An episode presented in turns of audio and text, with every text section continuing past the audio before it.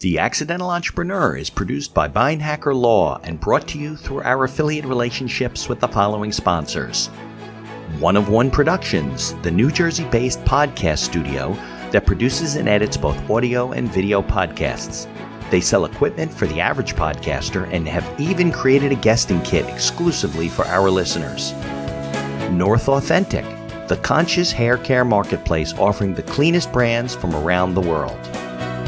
The Healthy Place, the e commerce site with thousands of supplements to help you live a healthier life, along with natural solutions for chronic pain, stress, anxiety, depression, sleeplessness, and much, much more. And be sure to support the podcast by ordering some logo merchandise from our online store. Listen to all of our sponsors' commercials later in this episode and follow their links in the show notes to learn more about their products and services. What I find, and I'm just going to use attorneys just because you're an attorney. Yeah. And, and I don't, I, am not saying this across the board. So no, any attorneys. This is going to be 100% true. And you haven't even said it yet. So go ahead. I, okay. so what I find, and attorneys, small business, they say, okay, let me sell the will and then I'll prove myself and then I could cross sell later. And the ridiculousness right. of that is if you package it, most yeah. times you can Correct. do it at a lower price point for the person, the client. Right um, because you're packaging it and a lot of it is boilerplate, copy and paste. It, it just, it's an easy thing to sell a package. Right. We leave, and that's what the biggest thing I see, especially with the introverts, attorneys, bankers, they leave money on the table because oh i don't want to offer too much. They're going to think i'm being pushy. Where the reverse is happening by you creating a package you can actually do a better service for that client. The information provided in these episodes is for entertainment purposes only. It is not a guarantee of success or to be construed as advice of any kind. You should always seek advice from local licensed professionals before making any decisions the dictionary defines an entrepreneur as a person who organizes and manages any enterprise, especially a business, usually with considerable initiative and risk. People often start a business without much choice, perhaps due to a job loss or just being dissatisfied at work, and they come up with an idea they just know can be successful. They become entrepreneurs by accident. That is to say, their success or failure happens by accident, not with intention. My name is Mitch Beinhaker. I'm a corporate attorney and a business advisor. You're listening to The Accidental Entrepreneur, my podcast about how to achieve success on purpose, not by accident. Join me along with our monthly guests where we share our knowledge and help you get a hold of your business. And now on to today's episode.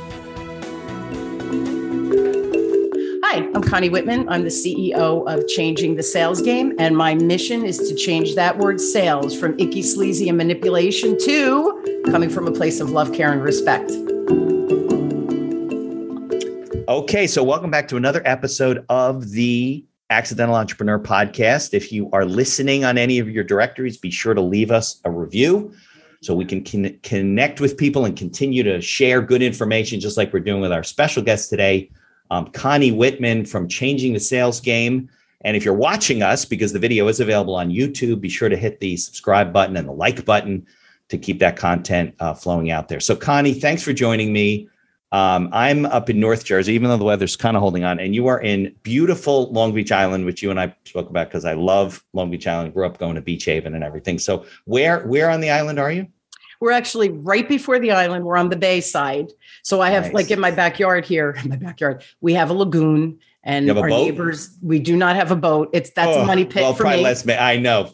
They say the best two days of getting a boat is the day you get it and the day you get rid of it, right? But we're blessed. All of my neighbors have boats. So we go for the sunset cruises and they're very, yeah. very generous. Well, that's better than a boat, a neighbor with a yeah. boat. All right. Well, I, I thank you putting the time aside because I know we're coming into the holiday weekend. Um, and maybe we can start with like, you know, where you grew up, what your background is, your training, because we're going to talk a lot about today about sales yes. and the things that people are uncomfortable about as business owners and they don't recognize that they're selling anyway, whether they like it or not. So, exactly. so let's go backwards and start from the beginning. So I actually grew up in Newark here in New Jersey. Okay. Um, and then you know you're you're a peer. So during the '60s, there were a lot of riots going on, and we, my mom and dad, we relocated to Holmdel, New Jersey, Garden State okay. Art Center. For anybody, yeah. Jersey uh, Jersey folks. That well, but, that shows our age because we call it the Garden State Arts Center. It's actually the PNC Arts Center now, right? That is correct. Going yes. to Garden State Arts Center. Yes. Yeah. And I remember when the tickets were two dollars and fifty cents. So I know, or you get lawn seats for no money yeah, but but if anybody's listening, great place to see a concert. It is. It's an out, yeah. out outside theater. It's fabulous. So yeah. yeah. So I grew up in there, and then um, when I got married, um, we needed, you know, Jersey prices are quite expensive, so we knew we needed my income. I would have to be a working mom after we had kids.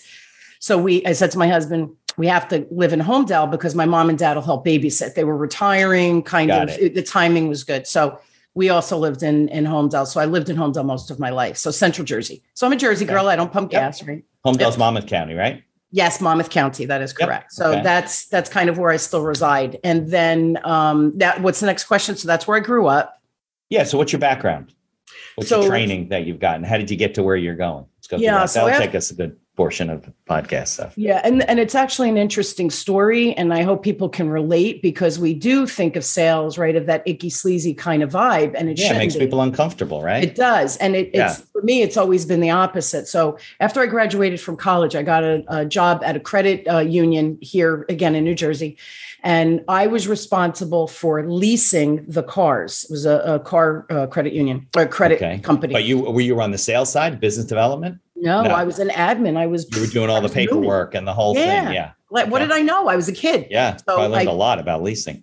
You- uh, crazy. Well, back in the 80s, Yeah. leasing was a fabulous choice for business owners. Yeah. It was They very could write off the the payment, right? Yeah. So I kept getting these deals in from the different dealerships, um, the salesmen, and they were in retail and they should have been in lease because they didn't understand what a lease was because it was so new. So I would jump on the phone and say, Hey, listen, I really think you're doing a disservice. Call your client, blah, blah, blah. They're like, Oh, we don't know how to do the calculation. Oh, we don't know what we're doing. So I would sit with them and I would just teach them how to do the calculation, how to position it for the business owner. And some cool things started happening. My the leases from zero, we were getting probably a few hundred a month of Yeah. leases just from this little bit of education I was doing. Right. Well, people realize it's a good option. It's it was a fabulous option. The other cool thing is because you know they I became friends with the, these dealers, Yeah. uh, the dealership. So they would call me and they'd say, "You never believe it! I got a referral from Mitch's colleague, who's also a business owner. They want to lease a Right. car." So the the car dealership made money, the salesman made money, and the the business owners just were were make were killing it, right? Because they were able to write off the whole payment. Yeah, my dad's So- been in sales, self-employed for his whole life, and I think late seventies, early eighties was the first time I remember him actually leasing a car. Like we didn't know what that was at Yep. the time. It's like renting a car from another company, and it, yeah, And, and if you bought retail, you couldn't write off anything. right. So you got to it was- it was a depreciate only no-brainer. the interest, right? Exactly. So fast forward, I do this for a few months. Leasing division blows up. Every, you know, I'm, th- they would call me. I have this client coming in. Can you do the calculation? So I was, I felt like I was a teacher. And well, this was at one dealership. This was, oh no, there was, mm, I don't know, maybe a hundred dealerships that I was Oh, working wow. with. I mean, it was Oh, a lot. okay. Yeah, it was a lot. We were the credit credit company for Got all it. of these Okay. dealerships in New Jersey, Pennsylvania, New York. So um, they opened a position at the at my company for sales. So all these dealers are calling me saying, "You're going to apply, right?" I go, "Why would I apply for sales? I don't do sales. I don't know anything about sales." But and meanwhile, like- that's what you've been doing the whole time. Bitch i had no clue. For me i was teaching i was providing a, a really good solution that everybody won from. I call it my trifecta the win-win-win um, Right. and so i went so this is where the story gets interesting. I went to my boss and i said hey listen you see what i've done with the leases? The dealers are telling me i should be in sales.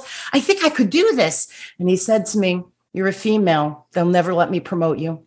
You're and he, kidding. he- no i swear to god this is 80s guys.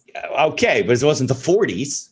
I, Although 80s is what 30 year 40 years ago now. So yeah so right it's I all guess, relative but I it know. was this Yeah. this is the cool thing that the gentleman who ran our our uh, division i guess um, our satellite office for the credit company um, he saw in me i guess what i didn't see and he said to me you're outgrowing this place quickly get your resume together you really do need to look for another job you don't want to stay and i was going for my mba at night as well uh-huh. and he's like, You've got too much on the ball. You, you really have to, you know, look. So he was wonderful. He was good to me. I could go and interview.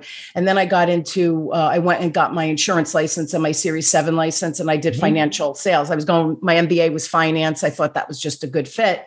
Sure. And then for the past 40 years, I've really been in financial sales. The past 21 of those 40 years, I've been in business. And so what I do is I go to companies, mostly uh, financial companies, and I teach them Like how insurance to sell Insurance agencies and wirehouses and whatever. banks Right. and credit unions. Got it. You're talking to like their that. salespeople. Correct. And then yeah. COVID hit Mitch and everything stopped because I did everything live. So yeah. I created, I pivoted hard and I created another whole division. And now I'm working with small businesses. So I have a digital class, I do one on one coaching to help them move the needle really quick. Online, Most of my so they don't have to travel, they can plug it's all virtual. So now yeah. I have banks across the United States, and it just makes it a lot cheaper for them to hire me. But it right. makes a lot less angst for me getting in a plane constantly and flying. Yeah, they don't have to fly you in and spend, yep. and then you don't have to deal with where you wake up in the morning and exactly. Yeah, so it's, no, cool. it's definitely changed the life yeah. of someone like you. Yeah, so that's yeah. my journey. Okay, good. So um, I think that it's a good conversation to have because look, there are people like you and like me and people that I've met over the years that, you know, sales fits them. They're comfortable with it. They understand. They don't feel like they're pushing things on people. It's just an educational thing to them That's and right. it comes natural and you feel comfortable. And I think that, and you can disagree with me or you can give me your opinion on it, people can learn to sell comfortably. Like you don't have to do it a way that makes you uncomfortable, right? Exactly. So I'd, I'd like your opinion on that, your experience, and how you've helped people get over that. Because I that was always a big thing that I felt when I got in at a law school. I come into my dad's been in the insurance and financial services business for years. He's now retired, and you know, it, a lot of it wasn't comfortable for me. I mean, I went to law school. I was still kind of a somewhat of an introvert. I wasn't like sale. I had the same attitude about sales that everyone does. Like, why would I want to, you know? And then you come out and you realize that that's kind of what drives the world, first yeah. of all, and I, you know, so I, I was finding my way to be comfortable with what I do. So maybe you can share that what you've helped people do, what you've seen people and it's it, it's fascinating. I probably have trained i don't know 25 30,000 people you know over yeah. think about it over that yeah. 40 Groups, years it adds because, up quickly. Sure. yeah as executive so i was coaching from even when i was in corporate. So just teaching people how to get comfortable with sales and having really dynamic co- conversations. It's really about the conversation and building the relationship right? I know we all hear that but really really there's there's tactics that you can put in place to really build these dynamic viable profitable relationships. Right. now this is the funny thing. So I belonged, I became friends with a gentleman out West Coast. And he's like, Connie, I really would like you to join my membership it's the introverts. They're all introverts. And I'm like, You've met me. I'm an extrovert. You sure I'm a fit? Yeah. And he says, You're just inspiring. And a lot of the business owners that are introverts are struggling with sales. I just think you'd add a real nice flavor to the group. And the yeah. funniest thing is, I'm becoming yeah. really good friends with all these introverts. I think because my approach is not in your face, you know, hard close, got to get the sale, say no three right. times doesn't work. I've, I've been doing no, this 40 people years. see right through you. Absolutely. Maybe 40 years ago was a little bit. I mean, look, people think of like, you know, Tin Men and Glengarry Glen Ross That's and right. Boiler Room things. That's kind of their their impression of, of of sales that it's pushy that you're getting people to do things that they shouldn't be doing. Like That's you're conning them into there's a difference between being a con man and being a salesperson. Amen. That's exactly right. You need confidence for both, but you, but you shouldn't be getting people to do things that aren't better for them. That's right. You yeah. Know? And like Wolf of Wall Street, Madoff, right? De Niro's in a new movie. So we're yeah. constantly humans, right? We're constantly fed sales right. is bad. Be careful. They're going to rip right. you off. What's the con, right? How are they going to rip you off? So all of this rhetoric is constantly in our brains because yeah. of all these movies and media and everything. And the reality is they were con men. Con yeah. men are not good salespeople. I'm really no. good at sales because right. I'm honest. I'm in integrity. I, I don't, if you say no, let's talk about why you said no. Right. Maybe it's good to say no. Maybe it's not. But you're exactly. not a liar and a cheat. That's the difference. That's exactly. And I think right. people feel like people are going to have that perception of me if I sell them and try and convince them. My friends won't talk to me. I'll be uncomfortable, and and you know it's just not the case. And here's the reality: you as an attorney, right? You had to go out and do business development and bring in yeah, billable yeah. hours, and you had to network, and you had to get referrals, and at that sales. So yeah. what I have found, the people that I which, by the way, we get no training for, but yeah, I know, I know. I, it's like go figure it out, right? I know. Good luck. Here's the thing, and and I do work with attorneys. I work with architects. I've worked with photographers, mm-hmm. um, as well as financial companies. But here's at the core, this is the reality every job, I don't care what your job is, you're selling. You're selling yourself. If you're in a back office somewhere, how right. are you going to get your boss or whoever you report to to listen and take you seriously?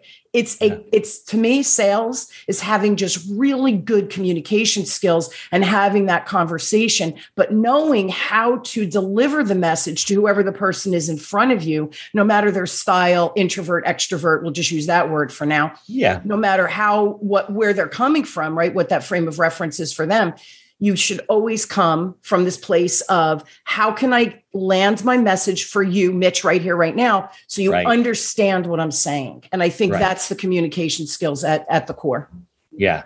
So so if you deal with somebody like you told me about this group out in out, out west that has a lot of introverts, you're dealing with an introvert or intro, introverted group. What are the kind of things that you teach them to kind of start to is the word paradigm shift their paradigm as to how they view what they're experiencing?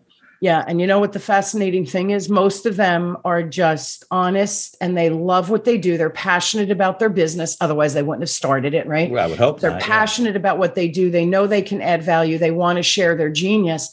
It's the the word sales, I think itself, when they get to the sales conversation, they'll say things like, you know, think about it and let me know yeah. why? If the person's right. ready to There's buy. no action to close or anything like that's that. Yeah. that's the introvert. They stop. Right. So all all i do is i get between their head and we do a mindset shift. And I, we go through examples. We role play talk it through and all of a sudden they're like oh that's what i should be doing? It's right. like a light switch goes off. It's just shifting right. their paradigm of thinking. That's all. Yeah. They don't realize that they're not asking for the business. They think they are right? They're just beating yeah. around. Look attorneys are just as bad like, you know, if that's what you think the client should do, that's what they need to do. You don't say, okay, well, think about it, get back to you. Because look, you were in financial services, right? Especially in, on the insurance side. Somebody leaves your office and they didn't make a purchase of the liability policy they needed, the life insurance they need. You didn't help anybody. That's right. By them leaving your office. I didn't help anybody by them walking out with three kids and no will. And she's pregnant with their fourth. If I'm not just so you're really not doing your job by you know, not asking people to move forward or just assuming, say, okay, well, in order to move forward, this is what we need to do. However, you teach people, you'll teach me some of the techniques. But I think that it's not that big of a step, right? It's not that big of a leap to just remember, oh, I got to move this forward, as opposed to saying, oh, I don't want to, I don't want to let them decide, you know. And people are terrible decision makers. That's why they're there. That's why they didn't do whatever they were supposed to do and they need you to educate them on what if they don't do it what if they do do it right? What's the downside what's the upside? If right. the downside is exponentially dangerous right? And the upside is unlimited you know potential or whatever protection you, you, they, you have to show them both sides of the coin so they right. can make an it's again make an educated decision. It's all right. about they don't see what is you, you're not communicating it properly. No. The other thing that's so interesting as you were saying the you know mom and dad three kids one on the way and immediately i thought well see i would package that. Not only do they need a will they should yeah. probably make sure they have life insurance. They should have a life insurance trust that gets funded, right? So right. the money stays within the bloodline, and they should of have course. durable power of attorneys on each other. Of course, and so healthcare directives, sure. And healthcare, all of that. Of so, but what I find, and I'm just going to use attorneys just because you're an attorney yeah. And, and I don't, I, am not saying this across the board. So no, any attorneys, this is going to be 100% true. And you haven't even said it yet. So go ahead. Okay. so what I find, and attorneys, small business, they say, okay, let me sell the will and then I'll prove myself and then I could cross sell later. And the ridiculousness right. of that is if you package it, most yeah. times you can Correct. do it at a lower price point for the person, the client. Right um, because you're packaging it and a lot of it is boilerplate, copy and paste. It, it just, it's an easy thing to sell a package. Right. We leave, and that's what the biggest thing I see, especially with the introverts, attorneys, bankers, they leave money on the table because, oh, I don't want to offer too much. They're going to think I'm being pushy. Where the reverse is happening by you creating a package, you can actually do a better service for that client. So and that's where I see a lot job. of. You haven't done the job. You haven't done the full job. The guy walks out yeah. and he doesn't die but he gets injured and now he's unconscious and he doesn't have a living will. Yep. I can't tell you how many situations I've come into where it wasn't me, but somebody didn't do the job. Yes. And the people are left with, you know, New Jersey's not a difficult state when you pass away, but it is difficult if you don't have a will. It is yes. difficult if you haven't set things up properly. Yes. You know, I look, I'm I'm uh, growing up in the life insurance business. I'm always like, well, how much life insurance do you have? And especially if it came from a financial advisor, that's the first thing you need to do. I could deal with it's complicated, but I can deal with not having a will. But if your spouse and your children don't have a bag of money because they needed it because you're no longer there to work and provide income, then having a will is does doesn't do much, you know. Absolutely. Yeah, you need the life insurance, right? Especially if the kids are little. Um, yeah. You know, will they not have the opportunity to go to college if that's your thing, or trade right. school, or whatever it is that your family, you know, dynamic yeah. kind of uh, projects forward?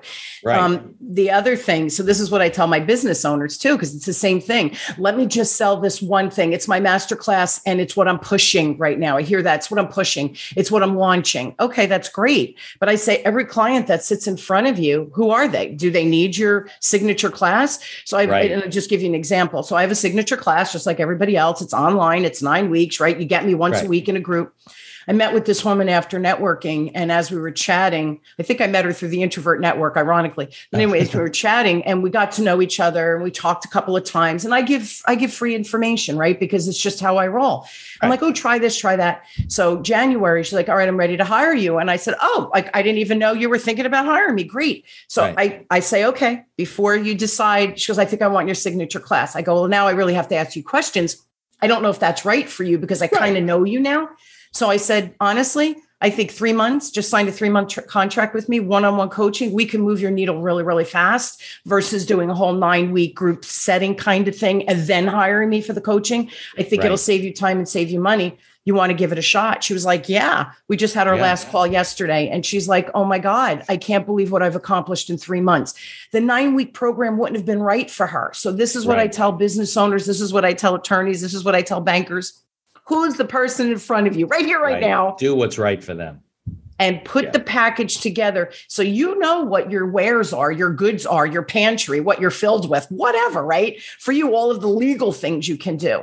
What is right for that client right here, right now that they need? And then life changes. So, what bee do you want to put in their bonnet, so to speak? Where so Mitch might say to me, Hey, Con, you know, your kids now, the next thing we want to look at is as soon as they're on their own, what life insurance do they have? Do they need a will? So let's keep talking over the next year or two, right? Let's stay in contact. And then I could tell you, I could advise, right? You could say, Connie, yeah. I can advise you when the right time is for the boys to get some stuff. Maybe this is what they should do for now. So you're right. going to still guide me, keep that loop going. And a year from now, so you're what I call a planning partner.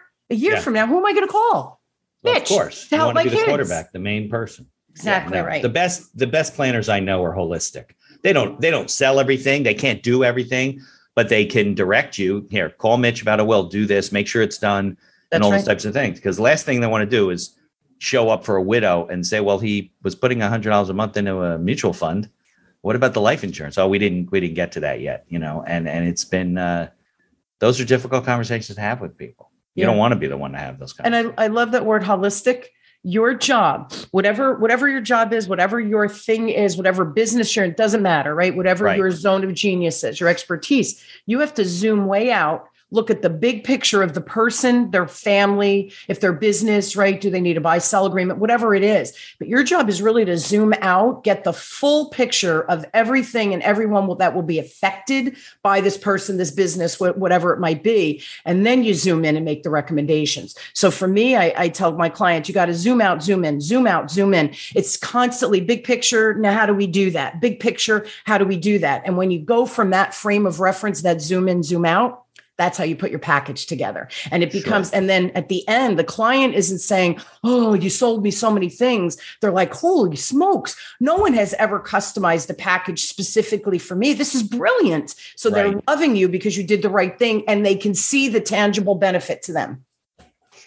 What do you think about um, ideal client profiles, you know, avatars? I find that a lot of business owners, and I know we're jumping around a little bit, a lot of business owners are worried that if they target market, look, obviously I get referred people all the time and I do a lot of things. I'm doing a lemon law claim for somebody right now. It's, it should be on my website, but it's not. I, I do those. I've done dozens of them.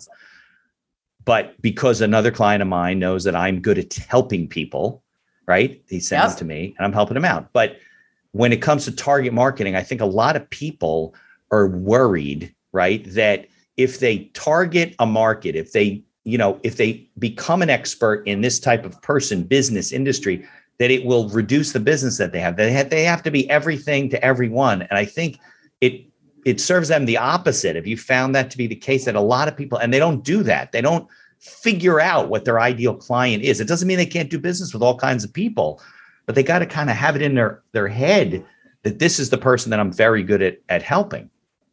Yeah, it, you know, and I'll say, Mitch, marketing and sales are two very different things, but right. being but a business overlap, owner, sure. right? But yeah. business owner, you're right. We have to have clarity in who we're serving. Otherwise, and see, it's the same thing with sales. It, you have to have clarity with the conversation, with your questions, you're listening, what you're presenting. If there's not a clear conversation with the client in front of you, it's going to it's going to go nowhere so if right. you think about that now expand that if your marketing is talking to everybody in the world the people who really need you it's so watered down they don't really yeah, know that you you. serve them that's right. right. so that's the danger uh, when I, I took a marketing class many many years ago when the digital world started shifting, I thought, ah, I better get educated in this marketing thing, right? Yeah. Before I didn't even have a website, I was word of mouth. Everything was referrals for me. Well, um, there wasn't, yeah, the world was different then. It was just different. Now, all of a sudden, you need a website, landing page, all these things.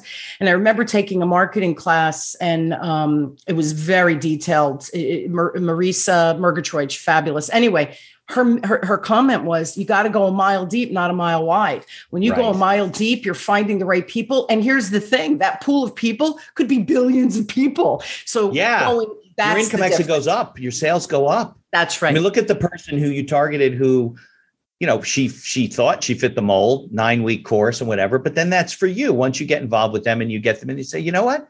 I know i know you. I've gotten to know you. I don't think that's right for you. Let's save you some money do it the right way. And and and you know you shifted that but at least the funnel has to be bringing in people that you're good at serving because you can't serve everybody right? I can't do law.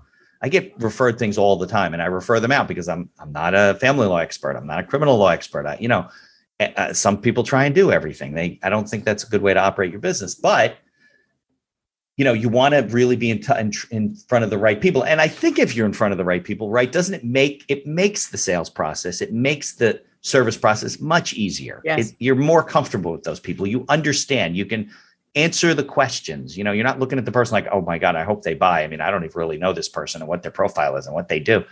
And i think people get anxious about it and it reduces their anxiety and doesn't reduce their income. That's the myth right no, yeah, it is the myth. You're exactly right. So yeah, go mile deep, not a mile wide. You go a mile wide, you're watering it down. The other thing you mentioned before is on your website, you don't have the lemon law, whatever project you're right, working right. on now. So we can't put everything we do on right. our website. It's overwhelming. It's overwhelming. I mean, you know, I have 40 years in sales. So that means business development, coaching. Um, I do time management. I, there's so many things that I teach that are auxiliary to sales skills. But if I put that, people will be like, what does she do? It would confuse the whole template. And then nobody will know what I do. And then there's no business coming in. And that's dangerous. Yeah, and I think if people want to touch on a topic that they're doing, write a blog article, put it yeah. on your blog. So there's content yeah. out there, sure. but it's not, you know, on a menu on your website with all these different things. Where the menu is now so deep that you have to scroll up the page to find things. And I want to comment on that. So think about the last time you painted your house or you went to a restaurant and you right. go you go in and you want beige they oh. have 9,000 beige colors. Oh and I God. remember when we, we moved and we, we were painting the house and I said to my husband, oh, like it was, it, I was dreading it. He's like, well, you know, you want green in here. And I go, I know, but there's 9,000 greens. Why can't they come up with three greens and say, pick one of these? No, everything's a little bit different than the other one. So incremental. People cannot make decisions when you give them three or four or five options they're going to say, let me think about it. You want to go in and be so on point with what they need and what your solution is that they their response is, oh, that sounds perfect. Yeah, let's do it. Because right. you're very specific and clear, not let me throw the spaghetti against the wall and see what they buy from me. Dangerous. Right. Again, just a dangerous approach. It's like walking into a restaurant. They got a huge menu on the wall, and you're looking, and they're okay. Uh, Connie, can we take your order? And you're looking, and you're sweating, and you're like, well, exactly. now you have this remorse, like you're going to order the wrong thing. There might be something better out there. I'm not sure. Maybe there's maybe there's better at another restaurant. They got so many choices, and you just and you you just sabotage yourself. I mean, people are like notorious for for doing that. Since I, I went to analysis of paralysis, paralysis yeah, it's analysis paralysis. Yeah. And it's funny because if somebody says, Oh, if I'm going out with my my friends, right? Ladies, we do a ladies' night. And they're like, Oh, what are these three restaurants? What do you guys think? Here's the menu. Somebody will do the research, right? And I'll look through and I'm like, too many choices on that one. I prefer not right. to go to that. Right, one. exactly. Because I think all day and make decisions all day. Now I need to look at 300 options on a menu. I don't want to do that. I'm too tired I at know. the end of the day. Here's a word from our sponsors. Looking to get into podcasting? Maybe to market your business for your own enjoyment or because you have a message you want to get out there. One of One Productions is a New Jersey based studio just over the George Washington Bridge that caters to the booming business of podcasting. They offer a comfortable atmosphere using the latest technology available to record your podcast. And they are a full service media company offering both audio and video production services, creating both audio and video podcasts as well as video shorts for business and personal use. Professional audio equipment packages are available through their website for all budgets, and be sure to check out their podcast guesting kit, created specially for our listeners. Care for your health, care for the planet, and look flippin' great doing it. North Authentic is a conscious hair care marketplace offering the cleanest brands from around the world. Their pro stylists curate only the most fabulous non toxic hair products with better for you shampoos, serums, masks, and more that actually give you gorgeous hair without hurting your health or the planet. Hey, you've only got one life, one planet, and one glorious mane. Might as well treat them all as best you can, right? Try a 100% clean hair care routine prescribed just for you using their link in the show notes. If you don't see a big, beautiful difference in how your hair looks and feels, you can tell them they're crazy. Do you battle chronic pain, stress, anxiety, or depression? Well, if you take any supplements or you're interested in natural alternatives, you need to know about findyourhealthyplace.com. Find Your Healthy Place has thousands of supplements to help you live a better quality of life as well as natural solutions for chronic pain, stress, anxiety, depression, sleeplessness, and much, much more. Need guidance? Use their live chat feature and talk to a wellness consultant right on their website. And be sure to use our coupon code TAE Podcast for all your purchases to get the best prices at findyourhealthyplace.com. Follow their links in the show notes to learn more about all of our sponsors. And now back to our show you know, because we're because we know what we're doing, we're trained the way we are. I go to a restaurant, I hone in on something else and just ignore everything else. Exactly. I don't even want to look at it and say like, oh, I should have ordered that. I should wait. Can I get her? Can we change that? I don't. I don't even want to do that. I'll come back exactly. another time. And I just, Isn't yeah, it's, funny? It's, it's, it's, yeah, but but it's true because because of our training and because the way we deal with things, you know, it carries over in other parts of, of your life. I don't have that anxiety. I just say I'm going with it you know, That's it's right. not going to ruin my experience because of what I chose to eat that day. That's right. And here's an interesting thing that you just said our experience.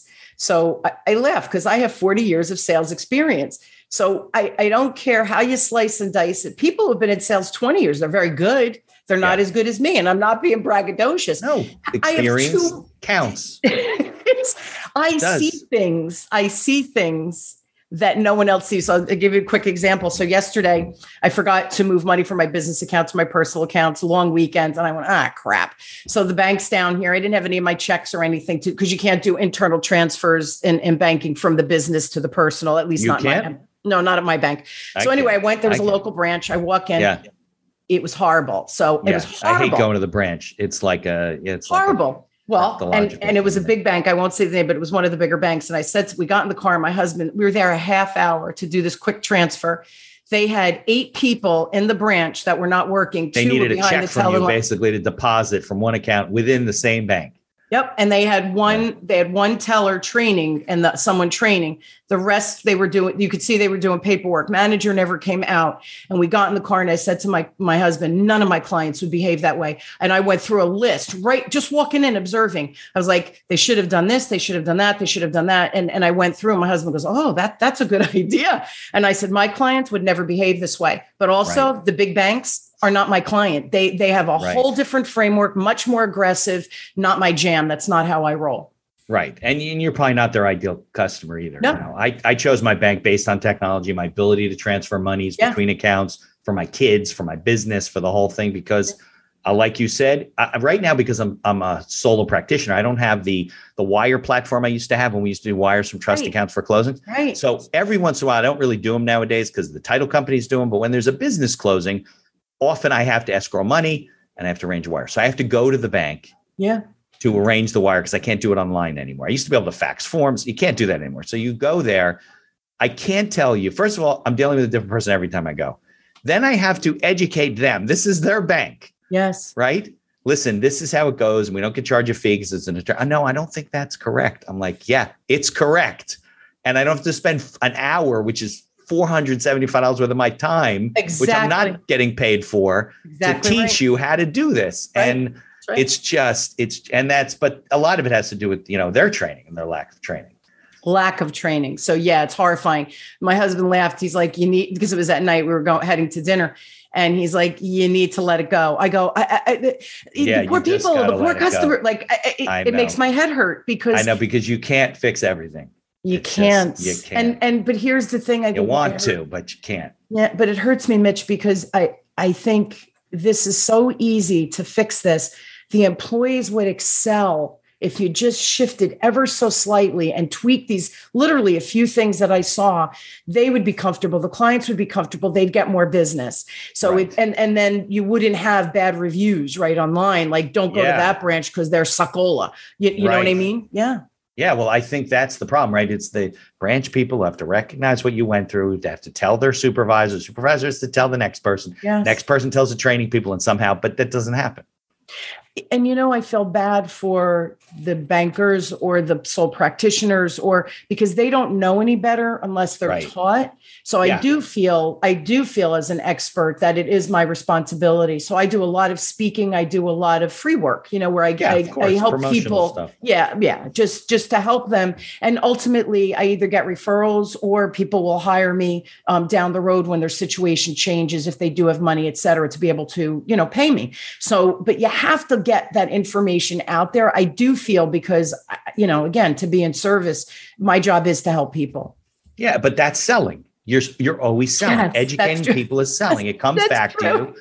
I mean, look, do I get business directly from the podcast? Not always, but I meet you, you refer me to someone else. As a matter of fact, I told you you connected me with a with a banker. He and I have a friend of mine who's a who's a commercial broker a loan broker and he always looks to work with good local smaller banks. And he, i said can i introduce you to he says absolutely. I hook my friend up. They're already meeting.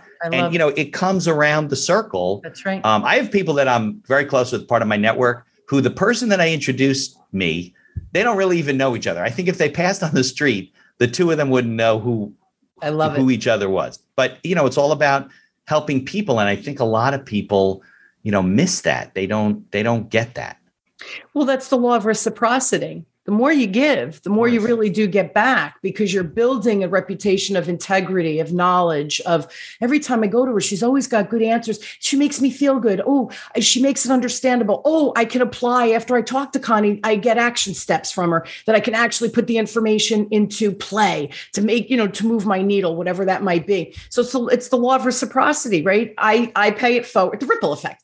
I sent it to you. You sent it to Matt. Matt sent it to somebody else. Now they're doing business. Eventually, the ripple will come back to you. It's right. the way the world works.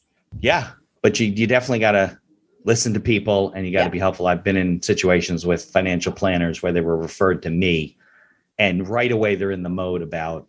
Well, you know, uh, how old are you now? Um, uh, how's your health? And they're they're asking me questions because I grew up in this, but I know what they're doing. They're sizing me up for insurance. Oh, let me just run you a quote. Send, I'm like, well, we were look, such and such introduced us to network. That's Let, right. If you want to network, that's great, but you know, don't come in and start selling me. And this person had like rescheduled like three times. They're on the phone. We were supposed Ugh. to be on whatever. They're uh, they're on the run. They're trying to do this while they're, you know, whatever. And you know, it's like doesn't respect my time. And I was like, listen, you know, do me a favor and don't darken my doorstep. Uh, you know, again, it's just not worth my time. And that's not the way I operate. If you know, I've worked with so many people that I can't always do business. First of all, my family's in the business. So obviously I'm not getting life insurance from someone else, but it was, you know, it just turned me off very, very, very much so. so she wasn't me, listening. I think it was a she. She wasn't listening to me at all. Yeah. And so here's the tip. Instead of saying, Hey, look, how can we support each other? Tell me about you, your business, what you do um, you know what what you may need help with for my zone of right. genius or can we partner and help your clients and you help my clients? That's how she should have approached it. Yeah, through that you would have said because when we met you told me about your dad being in insurance because of my background. Soon as soon as you hear that she would have said oh my goodness that's wonderful. Um, i love that you have someone that can really take care of you you know, maybe what does your dad specialize in? Maybe uh, we can yeah, partner on my own specialty. We didn't right? even start that. Find where, but yeah, because she didn't give you the opportunity because right. she was trying to. Again, I'm going to say instead of sales, She was trying to manipulate the situation. Oh yeah, Right. let's network. Really, I'm going to try to sell, Sell you product, right? horrible. Please stop doing that, everybody listening. It doesn't work. It's horrifying. No, because everyone's not a target. Exactly. She didn't know whether I needed something, didn't want something, could be helped. I she didn't even know how I could help her. The conversation ended. Here's Could I thing. could I help her meet other people? Absolutely. I have a big network. I know a lot of people, but that was the end of that. exactly. Now to- your your person who who connected you, right? Thought, oh, I bet they could support each other, not Right. necessarily buy from each other. no. And she didn't even enter the space with that frame of reference, like, hey, let's just explore, right? Let's explore, see how maybe you and I met, right? We're banks, right? And you, so here I'm like, oh my God, I know who I have to introduce you to. It it just it's natural for you and I because it's always serve first. And you know what? I'll get mine on the back end. It's all good. You know, Mitch will Right. refer someone to me maybe a year from now. Who knows? That's never the end. Please, that w- that wasn't said, Mitch, to, to say send me business. That's not what I meant. I'm It saying happens. Comes around the philosophically, it, it'll happen organically. But that person that I had the experience with, I would never refer her to Oh, somebody. you you see her at a network. It'll come back event. on me. You know, could you imagine? Can Yeah. you imagine It's your gotta- you- reputation? I'm trusting that you go and talk to this person, take care of them, or nice to them, or polite. You know, I yeah, I have had a couple of those situations. I think people have to remember that they're, uh, you know, they always have to do the right thing and always be understanding and always be helpful, especially when you're referred by someone else because you're they're transferring trust to you. You have Yeah. to, you have to care for that trust. yeah, and it's interesting because Full the- of it. Eh, Absolutely. So for the Yeah. past 20 years, Mitch, I've lived off of referrals with my bankers because Yeah. they leave, they get promoted, they go to another bank. They'll call, Right. they'll be there a week and they'll go, okay, Con, I'm running this division. They have no culture. I need you to come and help. Sure, we could do that. They know me, they trust me. And I, I'll just share really quick. One one client, um, he got he left the company that I had been working with that I knew him for years and years and years. Went to another Got it. company, runs the retail division, EVP. He was there one week and he calls me and I'm like, yeah, yeah, you know what I could do. I go, how many people? You know my pricing. Listen, I'll just George, I'll I'll send you the the numbers. Let me know and I'll send you the proposal. Like that was the conversation. Right. So fast forward, his the CEO says, "Don't you want to vet others?" And he said, "No, I've worked with her for over 10 years and I've worked with other sales vendors as well. They're all good, they're all nice people. Connie actually cares about the employees. She gets vested in our success. That's who I want." And he's like, right. "Okay, your reputation." And George Yeah. said, "I have confidence." 5 years. We've been working together now at his new Yeah. location He doesn't 5 need years. to vet other people. He already did Nope. that. Yep. Yeah, absolutely. Now, look, you learn after a while. You wonder why people come to you when there's other options, and you learn that, you know, doing the right thing and being the right kind of person. And I think you said before about experience.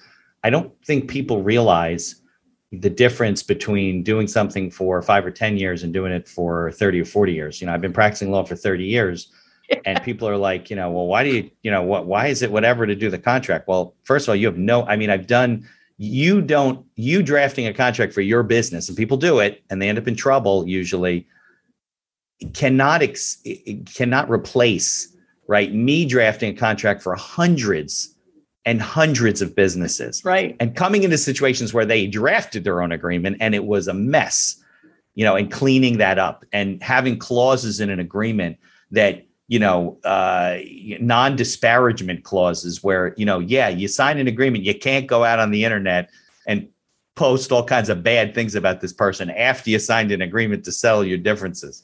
I actually had a client call me one time this is my client anymore call me one time and he leaves this message like he got the contract it was a settlement there was a large corporation involved whatever. He calls me back and leaves me this message mitch i got your contract. I'm making up a voice right? But uh and i because we're from new jersey and i got the contract and i was reading it you mean that after i sign this i can't write anything bad about these people and i'm like yeah that's kind of the point. and he's like well I was all upset about it and i'm like well nobody's going to sign an agreement and pay you money which is what was happening eh, you know and know that you're going to go out there and then harm them by posting things well, I, I better take that down then, he says. I'm like, oh boy. You know, and, and you know, this, this is pretty funny. Yeah, but again, it's see, it's that when you said the 30 years, I giggled because you're yes, boilerplate. You you I'm sure you start from a boilerplate because I don't start with a white piece of paper because I got 30 years of experience. That's ridiculous.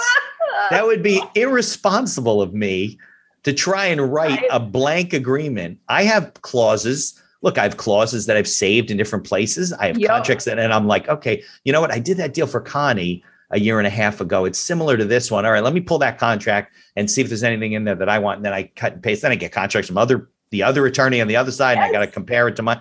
That's the skill exactly of drafting an agreement. You can't do it yourself.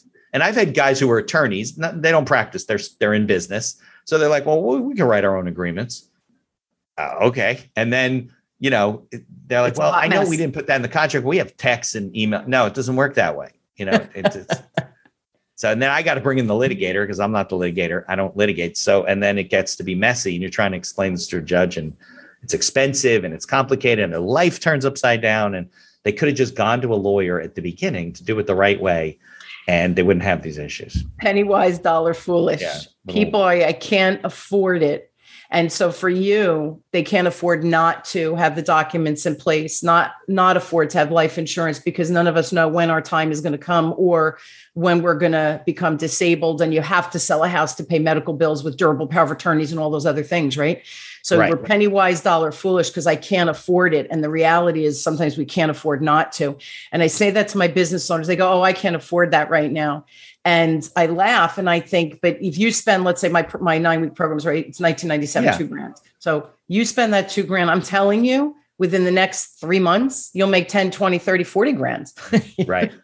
so look, I look at it this way. If they need what you have, then the question is just figuring out how do you pay for it? Not that it's too expensive. You know, That's not right. that you don't need a business agreement for, let's say, $2,500. When, by the way, if you end up in litigation, the litigator is going to want at least a $5,000 retainer, maybe 10. That's so, you know, figure it out. Can you pay it in two payments? Can you take put it on a credit card? Can you whatever? But you're right. And and by the way, everybody's like, "Oh, I'm young. I don't need life insurance or whatever." Mm-hmm. But you know what? It's irrelevant what the statistics are if you're the guy who dies. That's right. Right. If you're the person who drop, and I had this happen, drops dead, washing his car at 36 years old in his driveway, and has a wife and two kids and some old life insurance, and you know, very little bit of money then what do you do? You can't yeah. go, eh, you know. So it's important that you pay attention to those things. It's your job to help them figure, not your job, but the financial planner's job to help them figure out how they afford it. Maybe it's term insurance for a while. Maybe it's this. Maybe it's a combination of things. I don't know. Whatever. It could evolve. Yeah. Just because you bought not, something today doesn't mean you're going to have it 20 years from now because life changes, well, needs probably, change, right. products change. Exactly. Right. Yeah. It's funny. I remember when I was selling insurance um, people would say, "Well, I'm young," and and I would be like, "Yeah, statistically, what if though, right? What if you're the anomaly?" And and and then I'll tell you after 9/11, conversation, of course, of course, you know, changes. I mean, I was in business at that point, but I was still working with financial companies, and I was saying, you, you, not that you want to push anyone, you want to help them fit the budget so that they can afford the insurance and then keep the insurance long term, not just do a quick band aid of you sell it six months later, it lapses because they really didn't have the money to pay for it, right? So help them with the budget first, then sell the insurance, perhaps. Right. But the, the point is, after 9 11, you can't wait you can't rely on the statistics and those mortality tables because everything is irrelevant if you're the guy who died if you were in the tower age, when it fell yeah i think the average age was like 38 so, yeah. you know, there you go with stats So, yeah, you know, careful. I literally had a financial advisor that I work with who had a client who he went to on September 10th and his insurance was lapsing. And he said, listen, give me a check. Uh, let me hold it for a couple of days because he had a few days of grace. And and we'll put the insurance and you just think about it. And the guy gave him a check and he died 9 11. He was in the towers and he was able to get the spouse know, a couple of million dollars. Holy. Because he had the check. The check was dated February 10th, and he said, I have it. and It hasn't been submitted yet. He did his job. He, he did, did his, job. his, job. So that's exactly. the thing. It's not pushy. Not knowing what was going to happen the next day. Who knew? Who knew? Right? It was a beautiful day. So yeah. yeah, I just yeah, we have to do our job. It's and and here's the other thing that I'll say. I know we're almost out of time, Mitch, but the reality is it, it's not about the money. Yes, no. we all work because we have bills and kids in college and rent and car payment, whatever, right? right? we work because we need the income that's the reality but you by doing the right thing and yeah. serving the client first and it's not about the money it's about the human in front of you you will always make the money you will always make a always. living you will always serve and you'll serve bigger and better because more people will refer to you you're you'll you'll make even more money so that you can turn around and give back uh, um, philanthropically foundations sure. charitably whatever whatever your jam is right? right? go to the soup kitchen more whatever um, but the bigger we serve the bigger we can do in the world and i think right. that's the point for that your your story with the gentleman with 9-11 he was doing the right thing and if the guy right. turned around and said hey no thanks okay no Whatever. harm no foul it is what it is but i right. did the right thing for him and now that story right you're sharing that story he's the guy i want to work with right yeah. because it, it wasn't about the money it was about the protection for this gentleman god yeah. forbid and god forbid yeah well you know if you if you can get your mind off of the sale right? The money that you're making, because right. people see through that anyway. Absolutely, it will reduce your anxiety, reduce your stress. If you if you say, you know what, doesn't matter whether we make the sale, it matters what we do that's right for the person. That's right. Can't always convince people, but you give them the information, like you said, and then it gets you away from all the problems that people have with sales and the right. uncomfortable. And I think nowadays people see through that very quickly. Yeah, I just want and to. then comment. you make them do the wrong thing uh, because you're so right. Because then they go buy somebody else, right? Because right. they they were more authentic or whatever. Um, so you're losing the sale anyway because you're a jerk. So stop being a jerk, right? right? That's that's the bottom line. So here's one of the things I do teach that talks to this exact concept. 10% of our conversations with all humans, right? Not just in business, yeah. but you with your family is very conscious. We're using language, right? I speak English. We're making eye contact on Zoom. I could see you nodding your head. You're engaged with me. That's 10%. Right. 90% is subconscious. So sure. when you come in, I got to make the sale, I got to make the sale, I got to make the sale. Oh my God, my mortgage is due. Oh my God, what am I going to do? What am I going to do? What am I going to do? Client feels that because that 90% is subconscious. Holy crap, they're feeling your energy of desperation. Energy, yep. And they might not know why they're not buying from you because everything you said was bad. so they right. they're like, oh, something's off with this this dude. Yeah, definitely chick. vibrational energy. I think yes, yes. Because when you're especially when you're that close to somebody, we're all we're all full of electricity if you're yes. really negative or really nervous or whatever they don't know why but they're uncomfortable and there's no question. That's why like po- being a positive person and putting positive things out in the world definitely you know attracts positive things. If you're negative if you're like worried if there's that you attract worry. I mean it's just the question that's just what happens. So i i agree. If you especially if you're right across from somebody i mean you're just like you're just beaming an atom you know and they're just like uh, they don't even know why they can't do this. Probably That's a little right. voice says, you know, we really need to do this. Yeah, but I'm just not comfortable. Something wrong here. And they don't know why. And then they don't do the right thing and they don't get the insurance or they don't do their wills or whatever. And they go on with with their, you know, to the to the next stage. But yeah. Connie, I can't thank you enough. I know we have probably about 10 minutes left.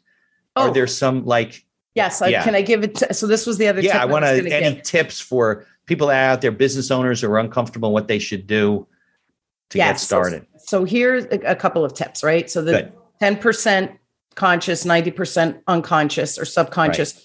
So be mindful going in, truly go in with an open heart. So again, I know people are like, open heart, love. Who is this chick? She's a wackadoo with sales. I'm telling you, it works. And I've been doing it for 40 years. This is how I've yeah. lived my life. And I it shared definitely works, how, right. how I started in sales. I didn't right. even know I was freaking selling. Okay. So there you go. So again, it's it's that whole vibrational energy. The other thing to pay attention to, and these are just cues for yourself, right? So check yourself before you go into a meeting or a conversation. Really go in with that open heart and not with an expectation of, I need to make the sale. That's number right. one. Number two, think about when you're talking to your client. Um, I learned again 40 years ago, my, my regional manager, when I was doing financial sales or 35 years ago, he said, You have two ears and one mouth. And I have lived that my whole sales career. Yeah, people I, just wet the bed when it comes to talking to a prospect and just like vomits on them. And they vomit product. I can do this. I can do this. I can do this. I can do this. And, and you're like, but you don't even eyes know what rolling I up into his head. The prospect, he doesn't know what's going on. Yeah, and they're ready. That's a common young salesperson's yeah. exactly. Mistake. Exactly. And realize it, like you said. Exactly. But for me, what I've learned in 40 years, it's not even a 50 50 split. You should be listening 70% of the time. Right. The client should be talking 70% of the time. So here's my tip. If you're in a conversation and all of a sudden you think, uh oh, I only hear my voice, stop talking, ask a question. Because Mitch, right. when you ask a question now, who's People talking? Just, the client. Exactly. Easy exactly. Tip. Oh, and I learn so much more when I get the client to talk to me as opposed to me asking them. Well, well, tell me about this. Tell me about that. And, and if you get them talking, that's why the podcast is easy. I told you I didn't send you questions. Nope. We're, I'm going to get We're you ripping. going. Yep. And yeah, exactly. Because I don't want the pressure to, to do that. But yeah, that was when I was in the insurance business and I did a lot of joint work, working with younger agents. Very common. You're so nervous. Maybe you're at their house and it's night and you're exhausted and you're sitting at a coffee table when you probably should be at their kitchen table and you're just all the stuff you've taught, you've been taught, all the product knowledge. You got to share this with them so they know that you know what you're talking about and they can't remember a thing you said 20 minutes ago because you've, you've spoken so much. And here's yes, and here's another tip. So when and and when you find you're talking too much, we're human. So distract yeah. yourself by listening, which isn't as easy as, as it all sounds, right? No, I have several exercises. Definitely a practice skill. It, it is practice. a practice skill listen but take notes because when you're taking notes you're really honing in on what the client's saying and by writing them out it really gets into your brain and that to me is active listening when you're able to ask a follow-up question based on what the client says not one on what you have prepared you should right. go in with some prepared questions in, in a client conversation because you, you know what to ask especially you right. know what you're selling so yeah. have your questions prepared Takes the pressure off yeah right but the follow-up questions that's in the moment. That's in the present. Yeah. And if you're not listening, you're not going to ask the follow up questions. And then when you go to present, you're not going to be presenting either the right thing or the full package of what you really should be offering so that the client leans in and says, Oh, this is exact. Oh my God, this is even more than I thought I needed. Thank you right. so much for listening to me. Right. Yeah. That's how you make a sale. It's, it's yeah. just a, a, nice exchange of uh, conversation. And I guess taking notes automatically breaks up your speaking you can't keep presenting and write at the same time. So it automatically and cuts you, you know, things. And you know what people say to me, Mitch, which I, I say, what? I like, I, I just, can. I just stop you there? Right. Yeah. They go, oh, but if I take notes, I'm looking away from the client. I said, even even when you're on Zoom, I will say, especially if I'm networking or I'm meeting a potential client, yeah, I say, listen, I know a lot of people take notes right on the computer. I'm old school. I always, and you could say, I always have a, I always have a binder so I could take notes. I said, yeah. so please, if I look away, I'm taking notes because what you're saying is important to me and I don't want to forget it. And they go, Oh, yes, I have the same thing. Look, or they go, Yes, I'm taking notes on the computer. If I look away, don't you just set it up. So it's the same thing if you're in front of the person live, because now we're kind of uh, coming out a little more live, doing more meetings live. Yeah. You can say, I, I don't even I don't even ask. I just start taking notes. And but I make the eye contact and I say, oh, that's right. a really good point. And I jot down a quick phrase that I know I want to go back and I have codes on my own my own notes. I put stars, meaning go back and ask a follow-up question. I don't ever interrupt the, the client. I let them blah, blah, blah, blah say everything right. they're going to say anything I want to circle back and dig into what they said, I, I personally just put a star next to it. And then I think go back and ask Mitch about. So I'll go back and I'll say, Hey, Mitch, you said blah, blah, blah, whatever was said. I go, I have another question because I think this is important and I think it could impact my recommendations at the end. If then right. you go in and you ask that follow up question, they're like, Oh, I never thought of that. You know what? Let's talk about that. What if I did this? Right. What if now you're that's where you're down. digging, digging, you're digging. You're going to find the right. You can't help but find the right solution because you have so right. much clear information from the client. Yeah. You know, I had an advisor, or he's still a friend of mine, uh, a very good financial advisor, very good at asking questions, very good at. And I said to him once, I said, How did you get to be, you know, good at taking notes and listening to the client? He said, You know, clients when I started used to say, Hey, what what what are you writing? Like people get nervous. you start to write. So what he would start to do was he would look away, he'd start to write something, and then he put his pen down. He'd stop. He'd say, "You know, by the way, you don't mind if I take some notes while we're talking about what you're telling me. So I'll think of things as we go through. And they're like, oh, no, that's fine. So now the sense. client makes sense. And he's able to write down names of people you mention in your life that are important for referrals, for introductions. And he became very good at fact finding and making it comfortable and not weird because it was like, I guess the way, you know, people were just like, well, what are you writing down? Why are you writing that down? You know, people literally like say that. He created a way, maybe because he got some training from someone like you, to make it comfortable for himself and make it comfortable for the prospect of the client. So, as soon yeah. as you tell people why, the why, why I'm doing it, why I'm asking these questions, I call it you put the client on the offensive posture of, oh, yeah. okay, what do you need to that know? Versus defense. So example, so people say, well, what, what would I, how do you phrase that? So I remember at a client in Connecticut, um, drove up three and a half hours. I walk in, I don't have a slideshow. And he says, the CEO says to me, oh, you don't have a PowerPoint? And because I'm very professional, my response was, huh? I said, wait, what? Like pivot, right? And and he said, Well, we had four other vendors and they all brought a slideshow. And I'm like, you know, dude, I didn't say dude, but I'm thinking, dude. And I said to him, Hey, Mark, listen, here's the reality. I know this. And I thought he doesn't think I'm prepared. So I went through and I said, I know this, this, and this. I don't know this, this, this, and this. I have a packet, I have an agenda, I have questions I need to ask once I really understand all these pieces of the puzzle, then I can give you a recommendation. I said, why would I come in and tell you what Connie Whitman, you know, at the time the business was Whitman and Associates. Why yeah. would I tell you what Whitman and Associates? But who cares do? at that You point, might right? need the ninth thing that I'm talking right. about. Why don't we just talk about the ninth thing? And yeah. Mitch, he tilted his head and he went, Oh. And when we sat down, I thought, I think I just got the business. They had no idea of my pricing. They had no right. idea of my competency because I hadn't made a recommendation. And it was really, I did get the business. They had no, he goes, I don't even care what you cost. I need you. I need you to teach my people. And as he was leaving, he turned around. He goes, Con, I go, yeah, Mark, what? And he said, you see what you did with us today with those questions and setting it up and then asking the follow-up questions? I'm like, yeah. He goes, can you teach my people to do that? Yeah, and I laughed and I said, it's how I roll. I yeah, said, this works. And he said, yeah. You're not going to save all the good stuff for yourself, right? He didn't even have to go back to the other four vendors. It was a done deal. He said, send me the contract, start to schedule the dates just let's go forward. But so, but see, that's building right trust. Yes, right. because I paused him and said, "Whoa, whoa, whoa." You don't really care what I can do. You want to know what I can do for you. Right. Well, that's the whole thing. What's in it for me, right? Yeah. Yeah. Yeah. People miss that. And then they come with yeah. a big PowerPoint, the big event, which is fine. And then they vomit all over the client. The client's like, I don't remember what they just said. Oh, horrifying. You know? It's horrifying. And that's horrifying. So how what's how do people get in touch with you? interact with you, learn from you? So best, I do have a way. Yeah, so I do have the free gift, right? That okay. you have that link you'll put in the show notes. Uh, changing right. sales game slash communication style assessment. There's hyphens in there, but Mitchell put it in the we'll show put it notes. in the show notes. Yep.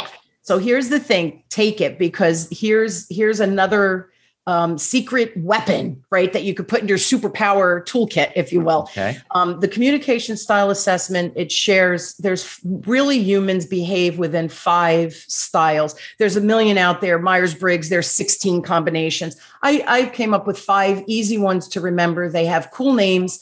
And but here's the importance of that. So think about it, Mitch 20% of the time, we're talking to people just like us, that one out of the five. 80% of the time we're talking to people not like us. Right. So if you go in and you take the little assessment, you'll get two reports.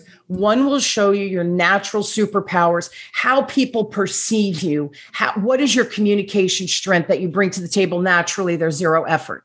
Yeah. I also give you the lowest report. So your lowest style, which is the style that's not like you. So example would be I'm what's called a stimulating motivator. I have high energy, I fire fast, and I, I can talk fast. But if I have someone who's a precise assessor, think engineer, architect, right right? right? They're very precise. They need detail. They need analytics. And I come in flying, you know, 30,000 feet up in the air. They're not going to hear my message. I'm not going to provide the solution for them to say, oh, I get what she's saying. So I right. slow myself down. I come in with more analytics for them. I give them many more examples. I don't need to be sold that way, but they do. So by understanding you're putting shining the light on that blind spot for you, it's such that to me is the more magical tool here because you understand how to deliver the message so that person receives it and then you're going to make more sales naturally. And that, okay. if they take the communication style assessment, it's uh, my free gift. They'll get on my newsletter, my emails. Mm-hmm. i do a lot of giveaways, free stuff. I love helping people with whatever it is they're looking to achieve. So they'll be on my email list. They can opt out. There's never any hard feelings. Of course. Um, but yeah, that's how they could get to know me. And of course, there's contacts and emails that they can email me if they want to jump on a call and chat and about the website's ConnieWhitman.com. It's uh, Connie at it's changingthesalesgame.com. Got it. Okay. And you are on LinkedIn too? I am. Yep. Linked to okay. Connie Whitman. Look under okay. LinkedIn. Connie we'll Whitman. put all we'll put all the links in the show notes. I love it. Can't thank you enough spending an hour with me and sharing all your knowledge. And I hope uh, we helped a few people today. I do too. That's hey, at the end of the day, it's what it's all about, right? If you like the podcast, please tell others about us. You can find us on Apple Podcasts, on Google Podcasts, on Amazon Music, and many of the other podcast directories. If you like what you hear, please leave us a five star review and feel free to share our episodes on social media. If you have any questions or comments, ideas for the show, or you'd even like to appear as a guest, reach out to us by email at info at beinhakerlaw.com. The Accidental Entrepreneur is hosted and produced by me, Mitch Beinhaker. If you'd like more information about my legal services, you can find me on social media or visit my website at beinhakerlaw.com. Thanks for listening, and be sure to subscribe to our feed to be notified of all future episodes.